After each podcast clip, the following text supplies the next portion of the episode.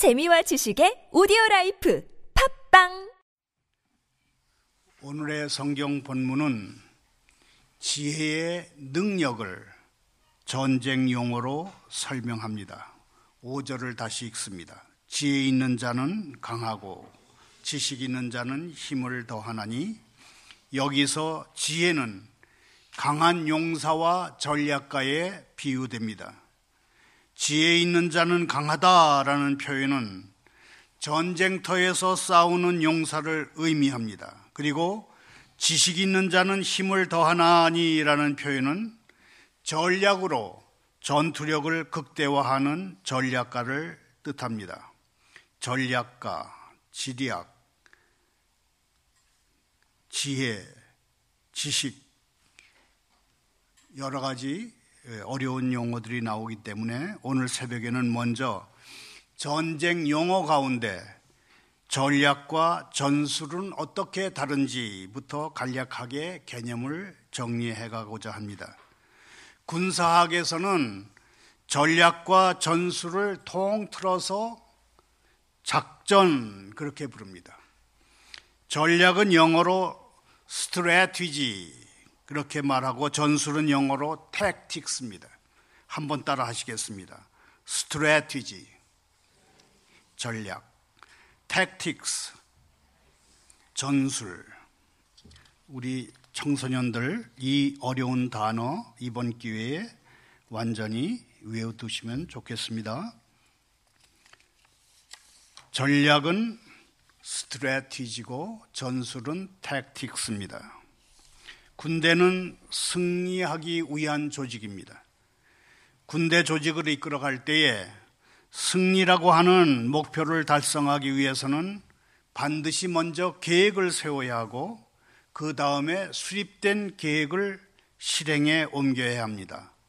먼저 계획을 세우는 것을 전략이라고 하고 수립된 계획을 실행에 옮기는 것을 전술이라고 합니다. 영화 인천 상륙 작전을 예로 들어보겠습니다. 함정 206척과 병력 7만 명을 동원하고 함포를 비롯한 각종 총포와 실탄을 마련하고 그 작전에 돌입하는 병력을 먹이고 재우고 사기를 북돋는 프로그램을 준비하고 적을 속이기 위해서 기만 전술을 기획하는 등등의 큰 계획을 세우는 것은 전략입니다.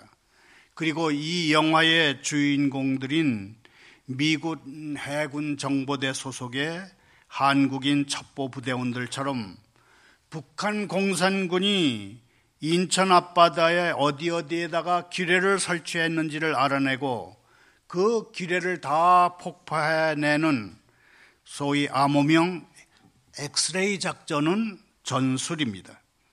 그리고 메가더 장군은 미국 해군 전문가들이 성공 확률은 5천분의 1밖에 안 된다고 그렇게 말렸는데도 불구하고 성공 확률 5천분의 1이 바로 성공의 열쇠가 될 수 있다며 바닷물이 썰고 미는 사이 6시간을 이용해서 상륙, 상륙 작전을 성공시킨 그 장군의 전략은 그가 전략가이기 때문에 나온 것이라고 얘기할 수 있습니다. 다시 정리합니다.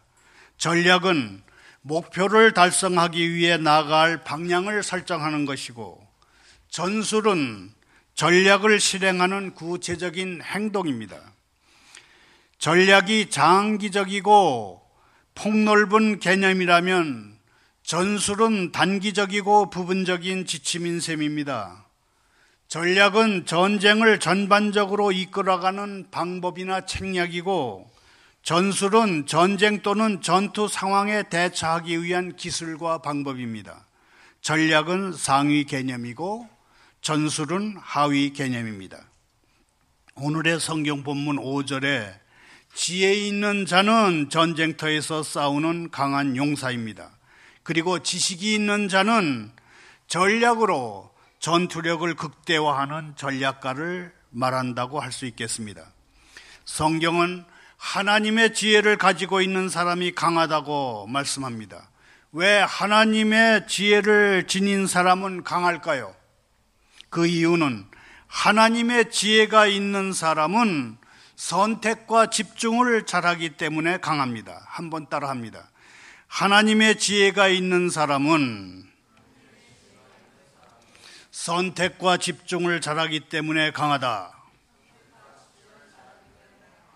지혜가 있는 사람은 쓸데없는데 힘을 낭비하지 않고 힘을 집중하기 때문에 강합니다. 하나님의 지혜가 있는 사람은 선택과 집중을 잘하기 때문에 강합니다. 그리고 지식이 있는 사람이 힘을 더한다고 말씀합니다. 지식이 있는 사람이 힘을 더한다는 말씀을 다른 성경 번역으로 보면 지식 있는 자가 무력을 쓰는 자보다 강하다. 이렇게 되어 있습니다. 펜이 칼보다 강할 수 있다는 그런 뜻입니다. 여기서 지식은 하나님의 말씀 지식입니다. 따라서 지식 있는 자가 힘을 더한다. 지식 있는 자가 무력을 쓰는 자보다 강하다는 뜻은 우리가 하나님의 말씀을 붙들 때 집중력이 생긴다. 그리고 거기에 더해서 우리가 하나님의 말씀을 붙들 때 집중력이 생기는 것에 더해서 무한한 하나님의 능력이 따라온다. 그런 뜻으로 해석할 수 있겠습니다. 세상 사람들은 자기가 가지고 있는 힘이 전부 다입니다. 세상 사람들은 자기가 가진 그 힘마저도 다 쓰지 못합니다. 그러나 하나님의 백성은 힘을 집중시킬 수 있고 힘을 집중시킬 때 그 뒤에 하나님의 능력이 따라옵니다. 6절은 전략으로 싸우라고 합니다. 6절을 다시 읽습니다. 너는 전략으로 싸우라 승리는 지략이 많음에 있느니라. 여기서 전략으로 싸우라는 말은 무식하게 힘으로 싸우려 하지 말라는 뜻입니다. 신명기 32장 28절에 보면 그들은 모략이 없는 민족이라 그들 중에는 분별력이 없도다 하는 말씀이 나옵니다. 하나님이 하나님의 현명하신 지침을 받는다는 말을 자문에서는 전략이라고 표현했고 신명기에서는 모략 그렇게 표현했습니다. 생각이 없는 민족은 전략이 없는 민족이고 철없는 민족은 분별력이 없는 민족입니다. 전략이 없는 민족, 분별력이 없는 민족은 전쟁에서 패할 수밖에 없습니다. 지난 9일 북한 김정은이 5차 핵실험을 했습니다. 그 다음날 어떤 신문은 일면 머릿기사 제목을 핵광인 앞에 벌거벗은 우리의 운명 그렇게 뽑았습니다. 김정은을 핵광인, 즉 핵미치광이라고 불렀습니다. 이 기사가 나간 이후에 김정은을 미치광이라 부르는 게 맞느냐 아니냐 하는 논란이 일었습니다. 대다수 국민을 굶기면서 오로지 그 돈을, 그 많은 돈을 다 쓸어 부어서 핵무기 개발에 집착하는 김정은의 비정상적인 사고와 행동을 미치광이라고 비꼴 수는 있겠습니다만은 김정은이가 적화 통일이라는 분명한 목표를 가지고 무기 체계를 착착 완성시키는 그 집요한 노력과 전략마저 미친 짓이다. 한 미치광이의 짓이다. 언젠가 제 정신이 들면 괜찮겠지 하고 넘어갈 수 있느냐? 그런 의미에서 미치광이라고 부르는 것이 과연 맞느냐? 그런 논란이인 것입니다. 저명한 국제 정치학자 한스 모겐소는 다투는 두 나라 중에 한 나라는 핵무장을 했고 다른 한 나라는 핵무장을 하지 않았을 경우 핵무장을 하지 않은 나라는 과거 일본이 그랬던 것처럼 대들다가 죽든지 아니면 공격을 받기 전에 미리 항복하는 것 뿐이다. 이렇게 말했습니다.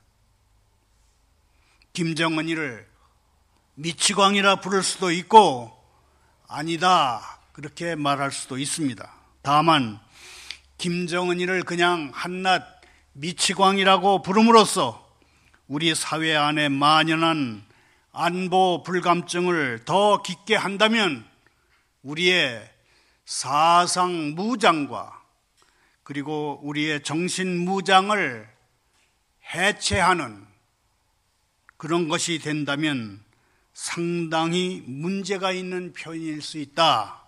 그런 논란이었던 것입니다. 다시 본론으로 들어갑니다. 성경은 왜 전략으로 싸우고 모략으로 싸우라고 하는 것일까요? 우리가 하나님의 지혜를 써야 하나님이 우리를 도우셔서 쉽게 이길 수 있기 때문입니다. 하나님이 하시는 일은 쉽게 되는 것이 특징입니다. 한번 따라 하십니다. 하나님이 하시는 일은 쉽게 되는 것이 특징이다. 하나님이 하시는 일은 쉽게 되는 것이 특징입니다.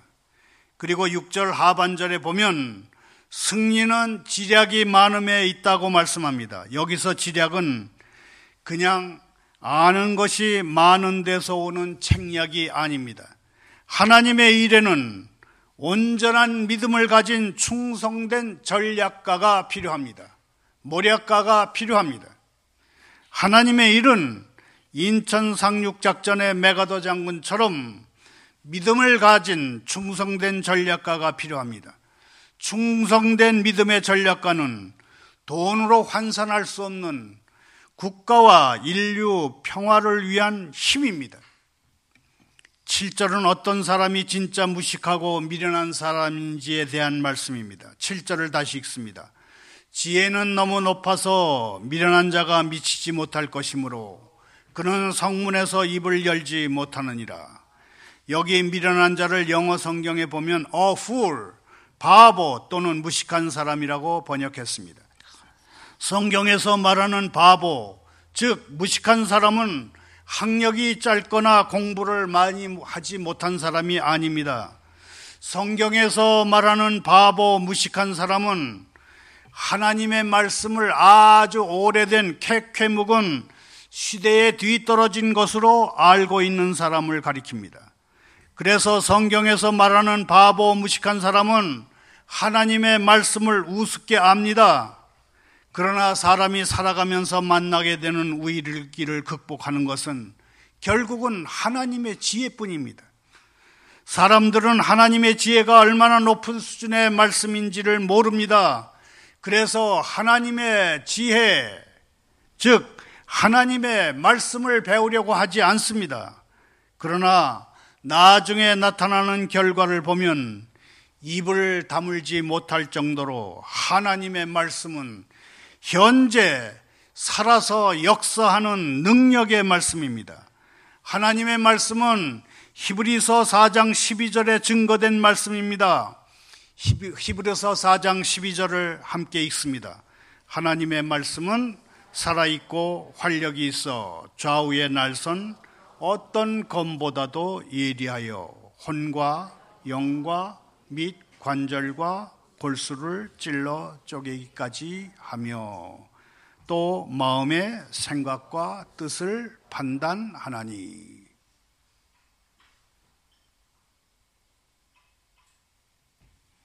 하나님의 말씀은 살았고 힘이 있습니다. 하나님의 말씀은 양날선 어떤 칼보다도 더 예리해서 혼과 영과 관절과 골수를 찔러 쪼개기까지 합니다. 하나님의 말씀은 사람의 마음의 생각과 의도를 분별해 내십니다. 이 히브리서 4장 12절의 하나님의 말씀은 성경 말씀 전체를 지칭하는 것이 아니라 시편 95편에서 하나님이 안식을 선포하시면서 하나님의 백성에게 하신 말씀입니다. 히브리서 4장 12절에 하나님 말씀은 칼에 비유되는데 이것은 심판의 칼이 아니라 의사가 병든 부위를 도려내는데 사용하는 수술용 칼을 의미합니다. 하나님의 말씀은 예리해서 혼과 영과 관절과 골수를 찔러 쪼개기까지 하며 마치 마음의 할례를 행하는 것처럼 마음의 생각과 의도를 판단합니다. 하나님의 말씀은 생명이 없는 글과 말이 아닙니다.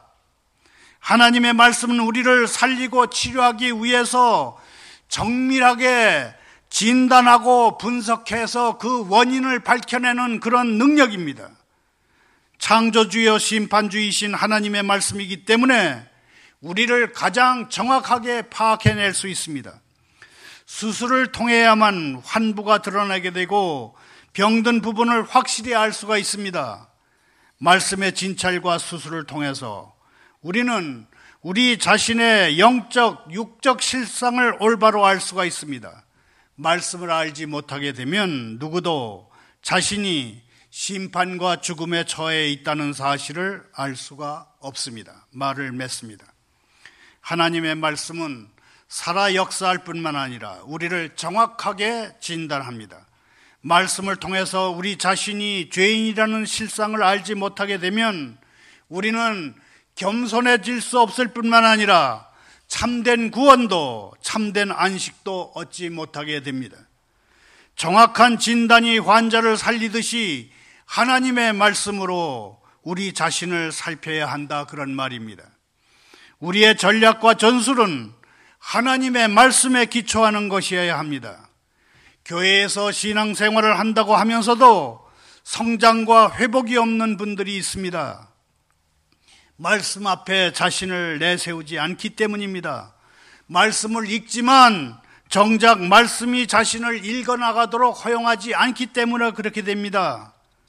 말씀으로 자기 자신의 죄된 부분을 조명하지 않으면 성장과 회복은 기대하기조차 어렵습니다.